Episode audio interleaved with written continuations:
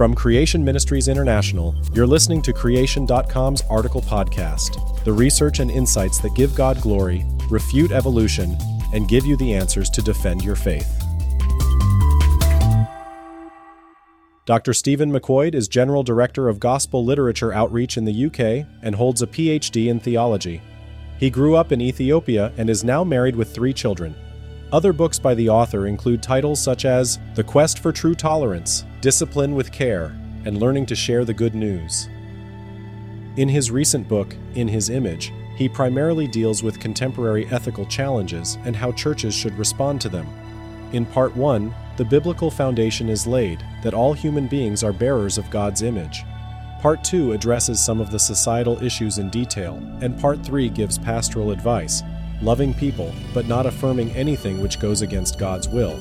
This book deals predominantly with the current state of affairs in the UK, but undoubtedly it is highly relevant to most countries in the West and further afield.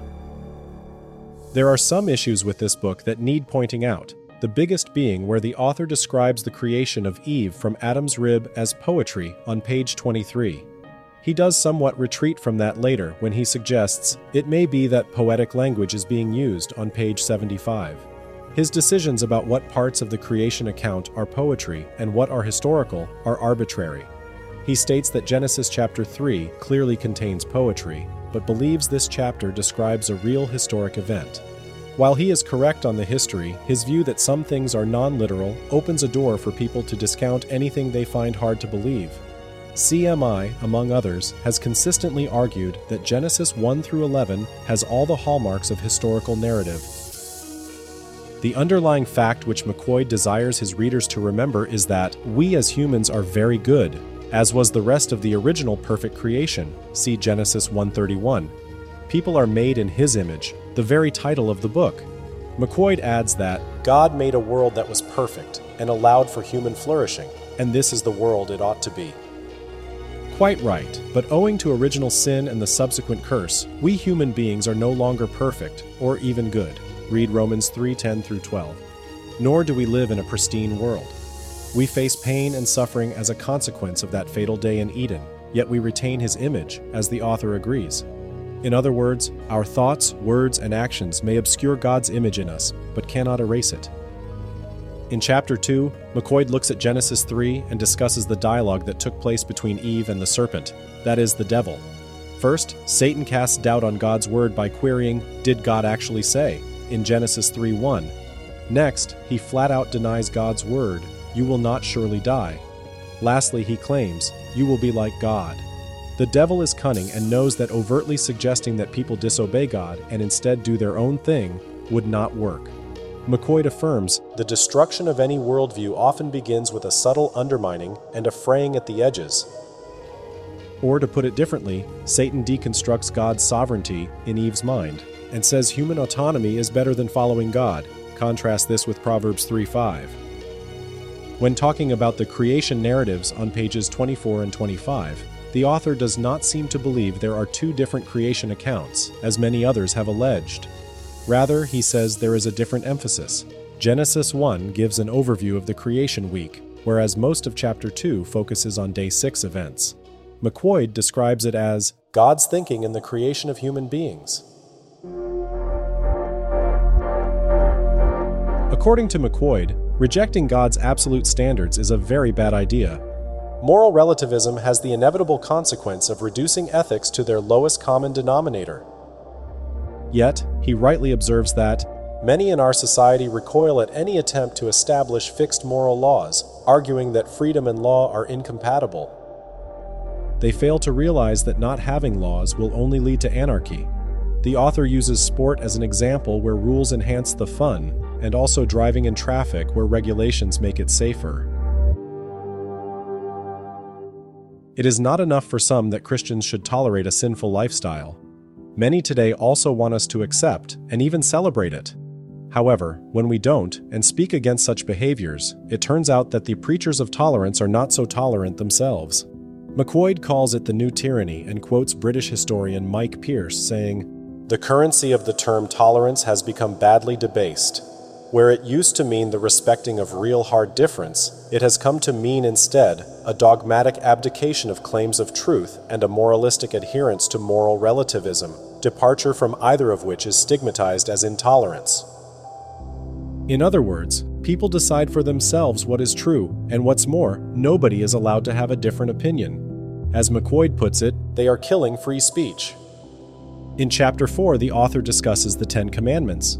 These, of course, are God's laws inscribed with his finger. See Exodus 31:18. McQuoid connects the Sabbath day, which is the fourth commandment in Exodus 28, with Creation Week. Moving to the fifth commandment, he notes that today's culture has put pressure on families to encourage children at younger ages to express that freedom to act autonomously. About the sixth commandment, McQuoid says that murder is the deliberate taking of a human life without justification and that it should be clear that neither an individual nor the state has the right to take life without good cause. Clearly, this encompasses abortion. In his image uses up-to-date examples to illustrate the topic of abortion, but also homosexuality and transgenderism. A distinction is made between pro-choice and pro-abortion. The first group argues for the woman's right to choose what to do with both her life and that of her unborn child, and to take control of her reproductive destiny, placing a high value on personal freedom and the liberty to choose. Pro abortionists see abortion merely as part of a set of tools that helps women and men to enhance their lives by forming the families of their choosing. Frankly, I struggle to see much difference, just as I fail to comprehend the appalling moral contradiction that, babies born under 24 weeks can survive and are cared for in neonatal units in hospitals, whilst, at the same time in the same hospitals, healthy babies of similar age are being aborted.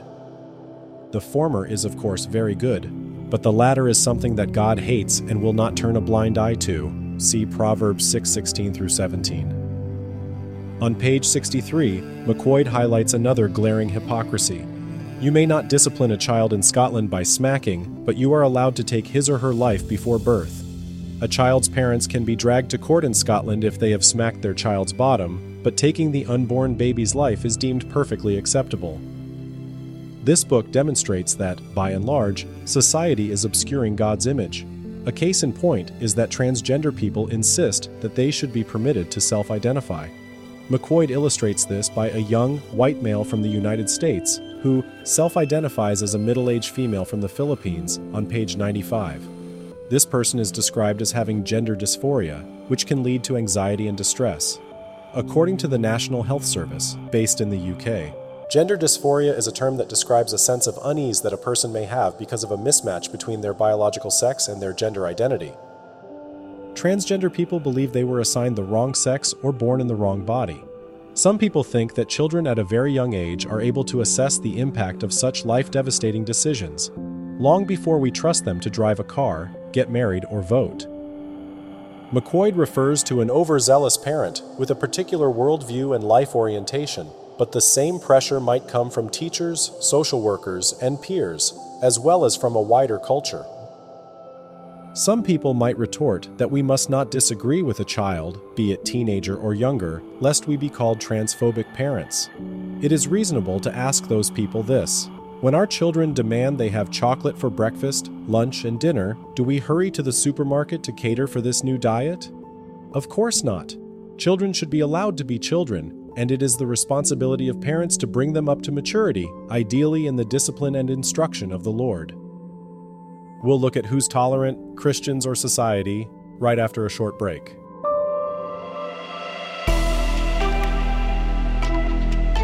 The book titled The Long War Against God is a compelling defense of the Bible. Dr. Henry Morris presents the theory of evolution as one of Satan's most devastating attacks against the church.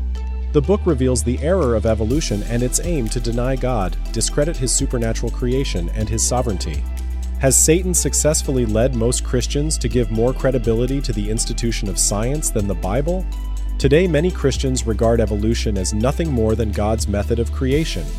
In this Christian apologetic resource, Morris boldly challenges this anti biblical and even anti theistic philosophy, an imagination or high thing exalting itself against the true knowledge of God. Within The Long War Against God, Morris exposes evolution's atheistic trail of destruction in movements such as communism, Nazism, racism, and moral relativism. He explores evolutionary thinking as a belief system seeking to ultimately eliminate God. See for yourself how it dominates modern thought in every field. Realize how it led to lethally ominous political issues and social disintegrations such as abortion, infanticide, and euthanasia. Christian history is rife with casualties in the war on God as the creator of this world. A professional scientist and theologian, Morris successfully answers the who and the why behind the ongoing creation versus evolution conflict. His insightful perspective and compelling research offers a strong defense for the inerrancy of Scripture. Christian families, churches, and schools use the long war against God to tear down societal strongholds and fortify their faith in the infallible Word of God. This classic resource not only documents Christian history, it is sure to equip believers who will courageously create history for future believing generations. So get informed and equipped by reading The Long War Against God. You'll find it at creation.com/store.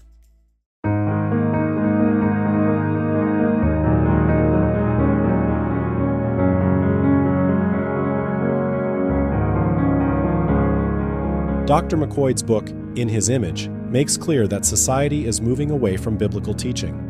McQuoid suggests that one reason for this is that Christians have not helped by watering down the Bible's message in order to appeal to those who won't tolerate what it says, especially if it calls their behavior sinful. Instead of being salt and light, they have adapted to become more like, or more attractive in their thinking, to society. Other inappropriate reactions he describes are monastic Christians retreating into their churches and the gospel only approach. The first group does not interact with society at all, and the second strategy, which just preaches Jesus, does not really connect with society either. Let people call Christians bigots and accuse us of intolerance. It only goes to show how intolerant they themselves are, as McQuoid acknowledges on page 110. Liberal culture, which prides itself on its own claim of being tolerant, is profoundly intolerant and condemning. Yes, the Bible is a book unto salvation, but the author argues that the ethical principles therein would be beneficial for society as a whole, if applied. It seems to me that for millennia, people have believed they know better than God. When will we learn?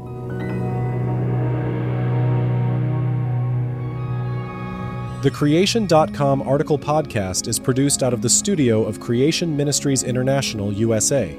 You'll find lots of interesting related content in the links and show notes. This episode's article was written by Lucien Tuinstra. Be sure to listen to our other show, Creation.com Talk. Visit our events page to find a creationist giving a presentation in your local area. If you'd like to help us, become a monthly supporter at creation.com/donate. If you want the latest noteworthy research and news, subscribe to Creation Magazine.